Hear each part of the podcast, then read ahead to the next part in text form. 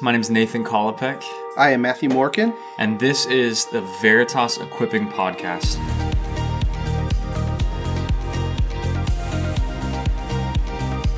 Our goal is, especially during this time, to equip you to live out your faith and love Jesus well. So, we get a lot of questions about what Veritas does or doesn't do when it comes to programs, when it comes to events, the structure of ministry, um, especially maybe when people compare uh, what we do at Veritas to previous church experiences or, or things God's genuinely used in their life.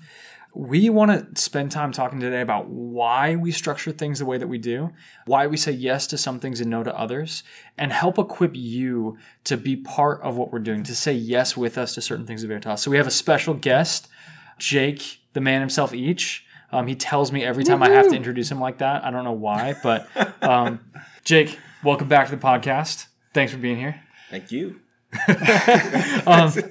So, Jake, Great to be in the basement. I want to ask you questions, and Matthew's going to jump in with some more, but I kind of want to start with just inviting people in. There's a phrase that you've used with staff a number of times to talk about the way that we think about ministry and structure. What what's that phrase that, that we use around here? yeah, well, we're simply structured, and just kind of starting off, I want to say this is our structure. This is not a shot at other churches that do it differently. We don't think it's a sin issue or a right or wrong thing. This is just how we've chosen to structure our church and um, and how we want to function. So we say we're simply structured, or we'll say we're going to focus on a few things and do them well. Yeah. Um, that we can't do everything well, so let's pick a few that we think are most crucial to our mission and put all our resources and personnel and, and priorities there. And with that idea, we do a few things and do them well. For us doing a few things at a church our size, that might be more than maybe a smaller church would do, but it's still trying fighting to stay kind of simply structured for a church our size, right? Yeah. Simplicity and complexity look different as churches get bigger. So, a church of 30, uh, 300, or 3,000, you take Sunday mornings and you say, okay, we're going to be simple and we're going to do Sundays well. Yeah. What that involves gets more complex as it gets bigger. So, your church of, you know, 50 or 60 probably doesn't have a parking ministry, but your church of 3,000 does. And that's needed to help them do that environment well. But it's still the idea of let's pick a few things and do them well. like how did you come to this decision with philosophy was that from your experience was it something that you heard read learned whatever how how did this idea of do a few things and do them well become part of even your lens as a leader thinking through leading this church Yeah, through churches I've been a part of, I, I saw it modeled well, and it was it really created great staff camaraderie when you have synergy and energy in the direction where you're not having people run different directions with their own individual passions. It does create unity in that. It's good for budget. It's good for uh, volunteer placement. I mean, there's a lot of benefits to it. But I saw it modeled well in the churches that I've been a part of, um, and then I also saw the philosophy get lived out in football uh, that was uh, appealing to me as well. I was at a coach's clinic one time listening to uh, Mike Leach, and if you're a football guy, uh, you know Mike Leach is kind of an odd character, but he's he's a little bit of an offensive wizard. He was talking about how they only have nine plays. Now, when you think of football, especially at a collegiate level, you're thinking of a lot of offensive complexities. He's like, no, we, we run nine plays. Maybe a different nine plays, but we only do nine plays. And his argument for that is like, if you have a playbook of 30, 40, 50 plays and you have a week of practice, you really can't rep those too often. He's like, we're going to do these nine plays and we're going to execute them really well. And you saw the success on the field too. So the same principle applies of let's pick a few things and we're going to do those really well. So I think one of the things, one of the tensions that we have then as a church, with the resources we have, both in people and financial and all that stuff too, when you look at the spectrum of, I mean, even our city and the people that even attend here, what do you say to the person who says people are getting left out? There's not something for them. Uh, well, I think it's on a couple fronts. To the individual, they're wanting to do something for probably a valid reason. I mean, they have genuine passions, concerns. Maybe it was a church program that was really influential in their life. So the motives are great. Like this impacted me. I want to impact others, or I see a need in the community. I want to meet it. So I don't want to too quickly brush that aside um, because it's coming from a good place. Organizationally, I think we just have to say, what are we uniquely called to? We can't do everything. Um, so we do have to make choices. Now, everybody agrees with that. They don't agree or tend not to agree when what we don't do is what they want to do. Um, so somebody's going to get let down. We just have to make the decision of what we're going to do and what we're not going to do, which involves saying no to good things. Mm. And I think that's the hard thing. When a church says, no, we're not going to do it, it doesn't mean that we don't think that's a good thing or we don't think that that's a, even a good thing for us. We might be saying, uh, no, that's not for us, or we might be saying, no, that's not for us right now. Um, and we do that in order to keep a focus and a priority of what we've deemed as most important. That's a, that's a really helpful point. That us saying no to something on a structure level, a program level, is not saying that's a bad idea or, or saying that's a wrong idea. Even when we've talked about like the college ministry circles, like, hey, having college ministry done by the local church, we're saying that's a really good thing and we love that model. That's not saying if you don't do it this way, you're in sin, mm-hmm. but it's saying like, okay, we're, we're saying no to that so we can say yes to this thing because that's that's something we want to prioritize and, and put a lot of value towards. And it's, it's also changing the way people look at church or just ministry. A lot of times people think, well, the church has to do it, the church has to organize it, the church has to execute it. And we're like, no, we think the church is uniquely called to do a few things that are built around making disciples, teaching the scriptures, and leading people to worship Jesus. There's other kind of secondary issues that the church may choose to do, but it doesn't necessarily mean they have to do. So as individuals come to the church and say, I want to do this program, or I want to reach schools, or I want to whatever the program may be, the answer might be like, yeah, we're not going to do that, but you should. That sounds like a great idea. Why don't you volunteer at your local elementary school? Why don't you get involved in that? Um, so it's not always the church having to organize it. Maybe it's just the church giving permission to people to say, yeah, go do that. When somebody, when a church puts a program together, it's easy for people to say, my church cares about X. Yeah. Look what my church is doing we had everybody at the park, we cleaned the park, we fed a lot of people, all good things. But just ministry philosophy, it's like you came to a big event. How do we even measure success? A lot of people came, the park's clean, we fed a lot of people, but no relationships were really built or established, or it's not ongoing. Um, so you so, can. But easily... you're saying, but you're saying that you know, if I were to branch out into this ministry, you know, Awana is a big ministry. And I, as I even I bring up the word Awana again, just want to stress what we've already laid out. It's a ministry. It's had a huge impact on hundreds of thousands of people and so on and so forth. Not a bad thing, not a sin issue, but we're not going to do Awana here at Veritas Church. But that's an opportunity to create relationships and to do some discipling. Just for an example, how are you saying the few things we're going to do is better fitting to our culture, also going to minister to people and impact kids and volunteers. Yeah. Uh, we probably say there's a lot of great things about Awana that are really beneficial. I mean, the memorizing of scripture is a tremendous thing. It's also a program that takes a lot of energy and manpower and resources to pull off well. So if we said, yeah, we're going to do that, well, what are we not going to do in order to do that? Uh, so we're going to say, no, that that's a great ministry, or it has good things about it, but we're we're choosing to put our energy into kids ministry um, and our volunteers there. Because one of the things that happens when you just have a lot of programs is people begin to compete for in your budget. Mm-hmm. So it's like I have I'm passionate about Awana. Well, I'm passionate about backyard Bible clubs, and I'm passionate. So now you have everybody kind of having their own passions, competing for resources and competing for volunteers, and people in your church are getting pulled in different directions, uh, and it's less like you're on the same page in synergy because people are just kind of doing their own ministries. So Awana is a great ministry, and a lot of people have been impacted by it. But I noticed, even coming out of the culture I came out of, where the building was almost hopping every night. So here we have a building, we're downtown, and the building isn't necessarily hopping every night. So how does the keep it simple? Yeah. How's it playing out in that? I think people can make a stewardship argument like we have this building, why don't we use it more often? And there's some validity. I do think we should figure out how do we use our building and steward that well.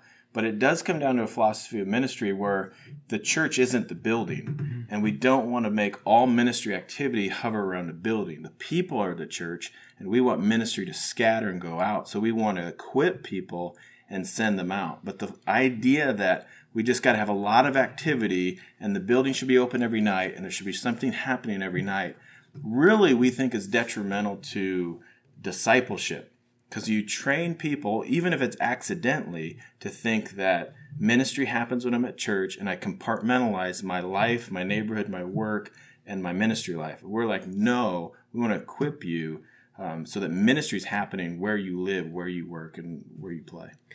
So how do we decide the nine plays we run? How do we decide those those handful of things that we're going to put our energy, our efforts, our budget, our people towards?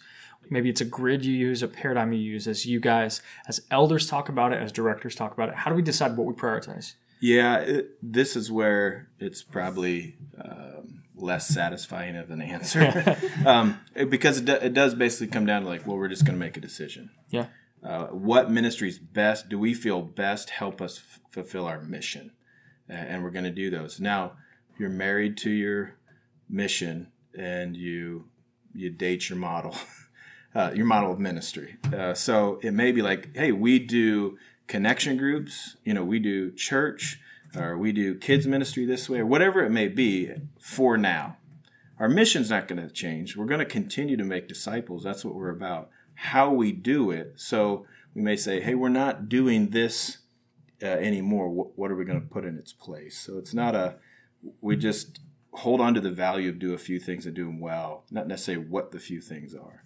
That's awesome. So, how does the role of connection group fit in? I mean, we make a big deal out of them here. How does it play into that aspect of the church being the people and and doing ministry beyond Sunday morning? Yeah, I mean, even connection groups, it's a big deal for us, but it's still a model. I mean, there was a lot of great things that happened through the Sunday school model. And then the pendulum swung to like community. And then there's great things that are happening in community. But maybe it's not a one size fits all where you got to figure out how do we better equip our people in different areas. So, So wait, we're starting a bus ministry. Is that what I heard? how did you hear bus? Nope. Anyway, keep going. Sorry. Yeah. Uh, so, That's how rumors are started. so it, it just meant to serve its purpose in what you're trying to accomplish. So, community. Answer, ask your question again because I'm still pondering bus ministry. but I mean, how does the connection group play in? How does it fuel the keep it simple model when it's reaching out, Yeah. being the church out in the community? yeah, whether it's connection groups, whether it was a Sunday school model back in the day, or whatever it may be, relationships. Uh, we think discipleship, what we're called to do, happens best in relationships. So how Well, do we? and speak to that a little bit too, because you've alluded to it. But like, what is you know the mission of the church? What is the role of the church? Yeah. Our prime, our unique mission for a local church, which makes us different than a charity or a nonprofit that's just trying to better our community, the uniqueness of the church is called to is to make disciples, to prioritize somebody's spiritual condition, their relationship with Jesus Christ, and obeying his teachings.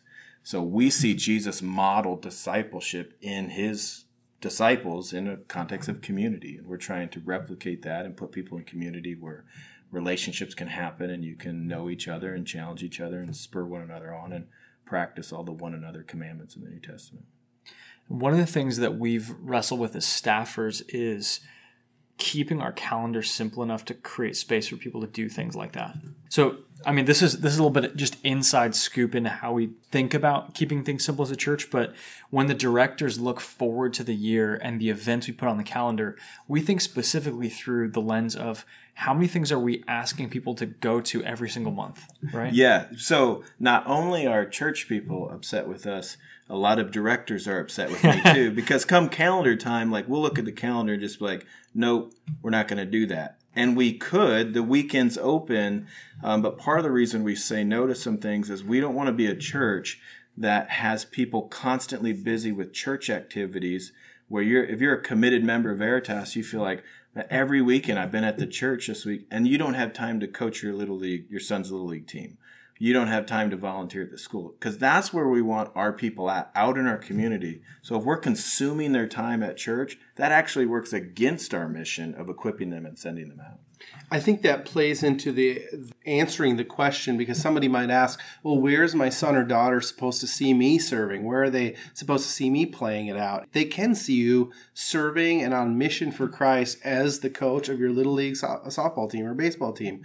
That's living it out in the community, being the church out there. The, when it says, "Where's my son or daughter going to see me serve?" Even that's a perspective thing. So we do Sundays. We want to do them well. Mm-hmm. I hope they see you serve on a Sunday um, get involved in some way there. But it's serving is following Jesus more than just a church. So they should see you be a servant, even at home.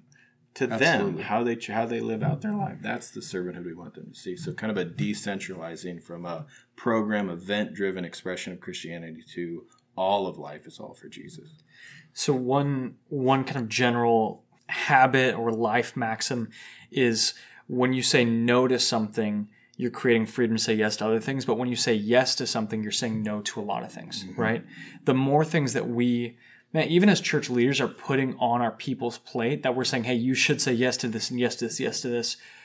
We're trying to be sensitive to the fact that if they say yes to these things, they're saying no to being a missionary in their neighborhood. They're yeah. saying no to hanging out with their neighbors who don't know Jesus, that yeah. kind of thing. So we're saying no to a lot of things so that our people can say yes to having their neighbor over for dinner, yes to coaching a little league team, yes to getting involved in different areas in our community. And I like I'm not trying to toot our horn, but there's something but we say no often. no, there, there was a phrase early on that's that said, "You name it, we don't do it." now we grow in some complexity as we've gotten in size and stuff, but that the spirit of it is still really like we want to guard our simplicity yeah. passionately.